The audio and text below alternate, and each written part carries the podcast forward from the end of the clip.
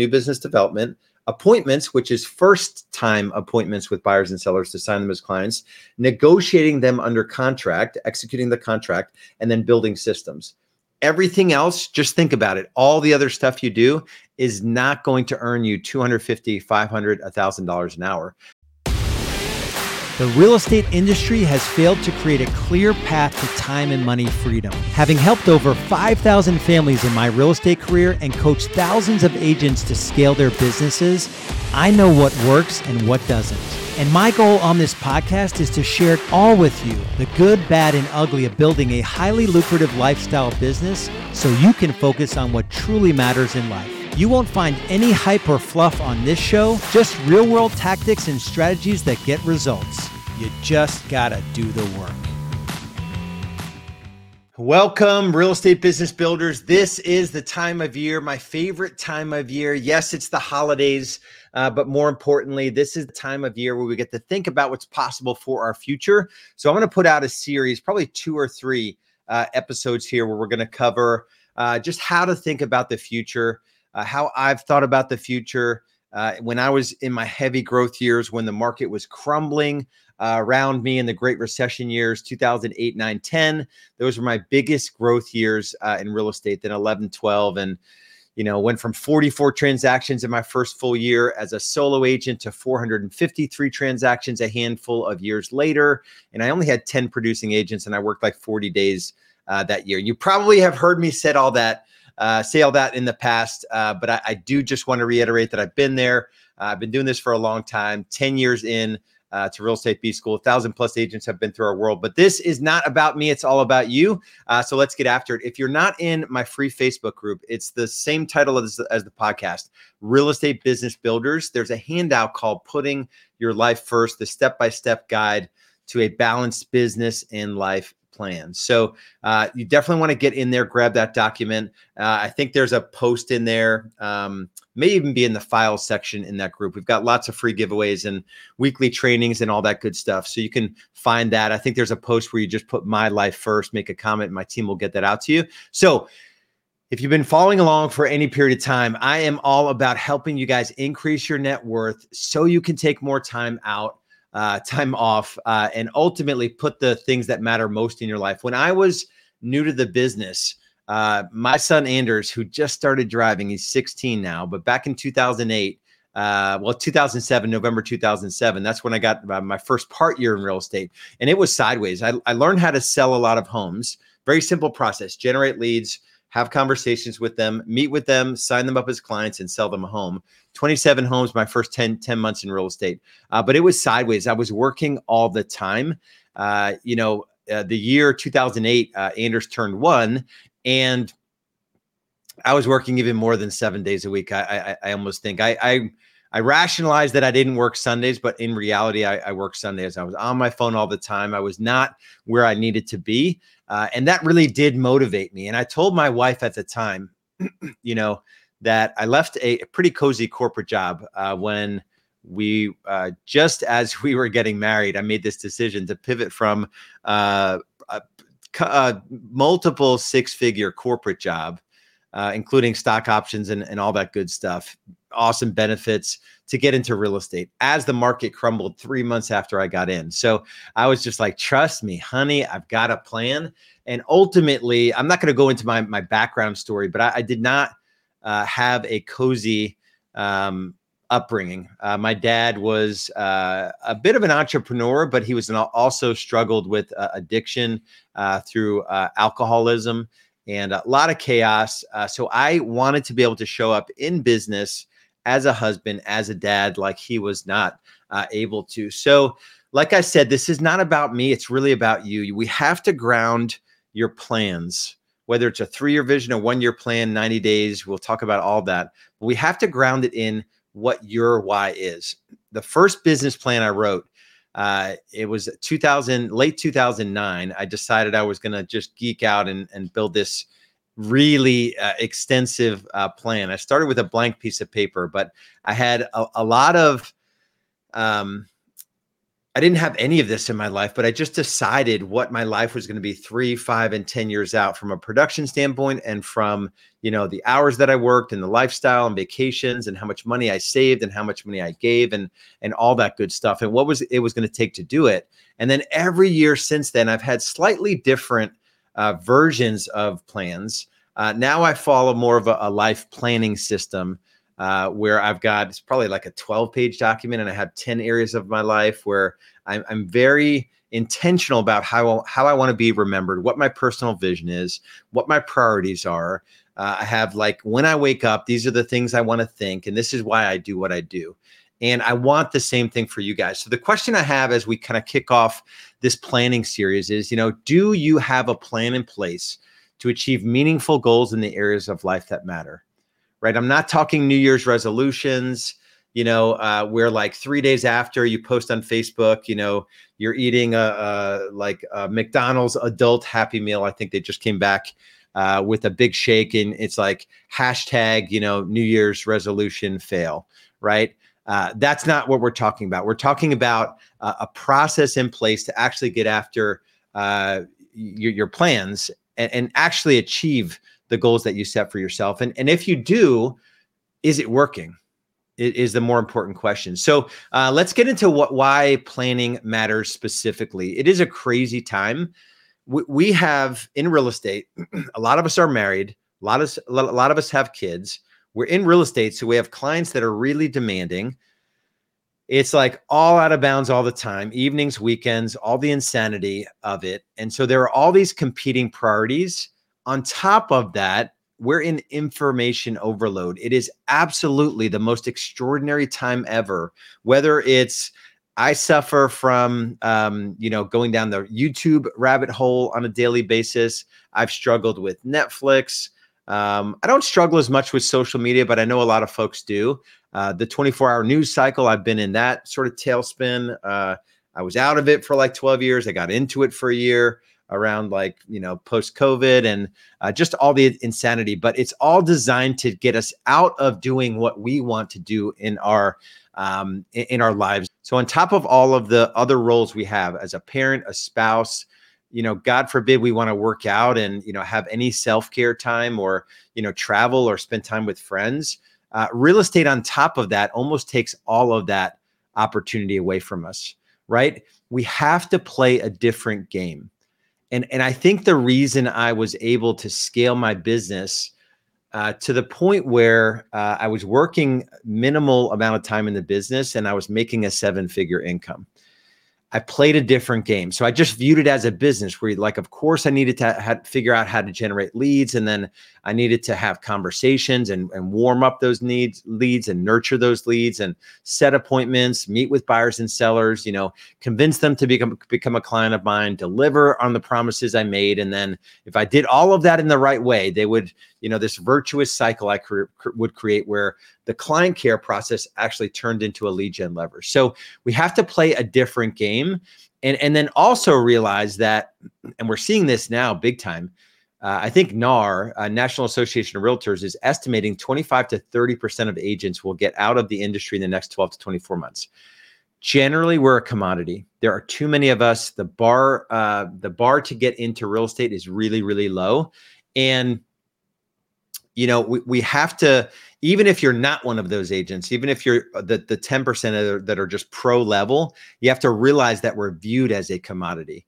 So let's, and that's important because when it comes to planning, you know, you need to consider like, what is your marketing strategy? Is it, you know, the me monster, the image, advertising that most agents do? That's not what the public wants. So let's talk about how we get there. Number one, and you guys have heard me talk about it before, as you consider the next 1, 3, 5 years, you have to calibrate and make decisions about what your worth is. So number one is to know your worth. There's a calculation we do in Real Estate B-School. It's called the Business Freedom Index. Essentially, we look at the amount of money you make per unit of time you put into your business.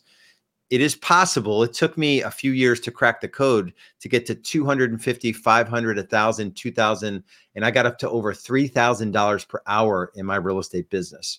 So you have to know what your number is now and what you want your number to be in terms of business freedom index. Number two is that you need to be really honest with yourself about, are you being productive versus just busy? There's a really good definition by Dan Kennedy.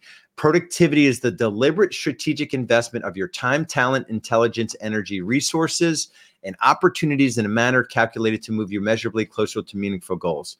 So if you were to measure your productivity on a daily basis with that definition as the backdrop, what is your score on a regular basis? There's only 5 things that make you money in real estate. It's new business development, which comes in 2 parts. It's an acronym, PLANS. Prospecting, lead follow-up, that's new business development. Appointments, which is first-time appointments with buyers and sellers to sign them as clients. Negotiating them under contract, executing the contract, and then building systems. Everything else, just think about it. All the other stuff you do is not going to earn you $250, $500, $1,000 an hour. So we have to calibrate our goals in our business around that. Number 3 is that there's absolute freedom in structure. There's absolute freedom in structure. And so when we think about our future, I challenge you to begin with the end in mind. The reason I was able to have the kind of income and lifestyle and time off and all of that is that I was constantly, and I still do this on an annual basis, I'm constantly looking out 3 years. So ask yourself the question and write down the answer. Where do I want to be 3 short years from now? In your business, the hours that you work, in your relationships, in your physical body, your spiritual journey, right? Write all of it down. It's not rocket science. There's no complicated, it's just a vision. Just write. Paint the picture for yourself of what you want it to look like in the future. And then we break down the 3-year vision into an annual plan and ask yourself, what must I accomplish this year so that I'm leaving no chance that I won't realize that 3-year vision? So paint the picture in every area of your life for the 3-year vision. What must you accomplish in the first year? That's 2024. And then we break it down. We construct our quarters. So we begin with the end in mind. It's 3-year vision. We create an annual plan. That's the annual plan. Chunk down that vision into tactical, specific, measurable. You know, we've got a smarter acronym. I've done some training on that. And then we break out the first quarter. So the first quarter of next year, what has to happen for you to be on track to achieve your annual plan and to realize your 3-year vision? And then we break it down into weekly. What are your top 3 for the coming week based on the quarter, which feeds into the year, which feeds into the 3-year vision? And then we dominate your days. You're looking at your top 3 for the week. You're looking at the commitments you made for the quarter, which feed into the year, which feed into the 3-year vision. Now, I know I'm going through this pretty high level. This is the process, though. It's not all that complicated. So I know I've gone through it quick. I want you to go back, pause. If you're looking at this on YouTube, just pause the video, pause the podcast, and take the time to do this stuff. There's no urgency on this, but it's massively, critically, life-changing important, I promise you. And then cash follows your calendar, right? What you do on the daily, if you haven't been through some, I think we did a time freedom training in the Facebook group. So go over to the Facebook group, Real Estate Business Builders, where I actually lay out what an ideal week looks like. If you're on the YouTube video, you can see it on the screen. But I just lay it out. This is what it has to look like. I have not met a single person. I've not coached a single person that didn't have massive financial and time freedom because they time blocked and they honored those time blocks. Right. So the 4th thing here. So let me review here. The 3rd was freedom and structure. We talked about the 3, 1, 90, the weekly, the daily. The 2nd was productivity, be productive, not busy. And the 1st was to know your worth. So the number 4 here is think in systems. You know, there's the founder with Michael Keaton. It's the story of Ray Kroc, the founder of McDonald's. His view about that Speedy system. There's a scene. If you go to YouTube and you look for Speedy System, the founder, where they're designing the business on a tennis court. And granted, we're not flipping burgers, but if you think about your business as a system of systems, it will help you sort of calibrate what you need to do to build a better business. That doesn't necessarily every little thing runs, you know, on you and your efforts. Really good quote from a great book called Atomic Habits. Actually, if you're watching this, 1% better every day is one of his sayings.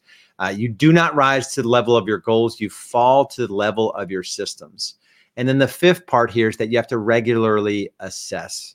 So you have to have a feedback loop, right? The 3-year vision, the 1-year plan, the construct your quarters 90 days, win your weeks is the weekly, dominate your days is the daily. They all feed into each other. And we need to sort of be honest with ourselves about what we're doing against that plan. You have to have some emotional leverage, right? You can't, for me, it was having young kids and not wanting to be like my dad. He was failed in business, failed as a husband, failed as a dad. And I just didn't want to be like that. So I was highly motivated, and I thought about that quite often. And then when it came even to something as simple as working out, I thought about how my dad, his life ended. He had a 5-year slow death, had a stroke at age 69, I think, and died at age 74. And it was a painful 5 years. He essentially died when he was 69. And, you know, just to see him just lifeless for the most part for 5 years. That motivated me in a weird sort of maybe somber kind of way, but it was easy for me to go work out when I thought about my dad and how I had to bring my kids to see him every Sunday. And it was just so depressing. And I had so much angst over it and unresolved stuff. And I was just honest with myself, and I used emotional leverage. And then the last point here, I think this is the last point, 6, is to run your race. Do not compare yourself to others. What's the expression? Comparison is the thief of joy, something like that.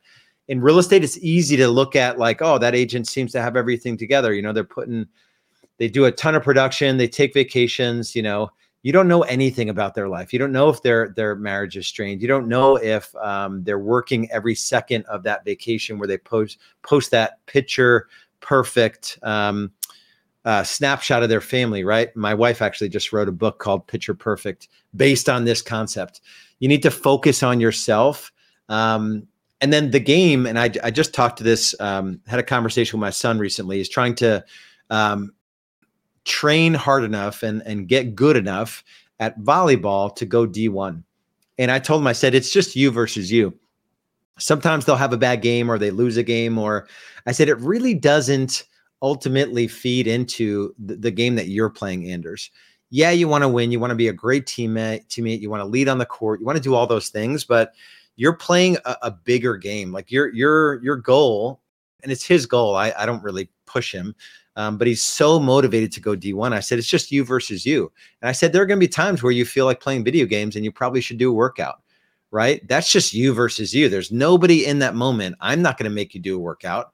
It's like you need to make the decisions to do the kinds of things that you need to do to achieve the results that you say you want, right? So just be honest with yourself. Are you putting goals out there that maybe you're not doing the things required to achieve the goals you set for yourself? I was willing, back in the early days, I was willing to do whatever it took. I was highly motivated, and I was not going to let my family down. And so I was able to actually do the work of a salesperson on a regular basis, and just know what your next right thing is. So your next right thing isn't to go on radio or do billboards, because like an agent that sells 500 homes in your market does that. All that stuff's not profitable. I know it. I've looked at more than 1,000 businesses, and some of these are big businesses that do those things. So don't think like, oh, I got to do billboards. Stupidest thing ever, right? I got to get on TV. You do not need to get on TV. I need to be in the movie theaters because those agents aren't making money, right? It's your next right thing. So use that process. I want you to take a little bit of time to contemplate a 3-year vision, you know, construct that 1-year plan, think about the 90. All I have to offer you, if you guys ever want to do anything deeper with Real Estate B-School, I've got a program called the $1 Million Agent Method, and you can actually go to MillionDollarAgentMethod.com. I think there's like a 7-minute video on the page. It'll give you all the information you need about It's a 90-day program, but it all starts with a conversation. So go to MillionDollarAgentMethod.com if you want to learn more. We take you through this whole process. We dial everything in your business. We install all of our lead gen systems, all of our lead conversion systems, our consultation frameworks, all of that stuff. So head over there. I will be back next week with an add-on training. I think I may have 1 or 2 more along this theme of sort of annual planning, vision, how to break down your marketing for the year, and all that good stuff. So much love, much respect. We'll talk to you soon. Be good.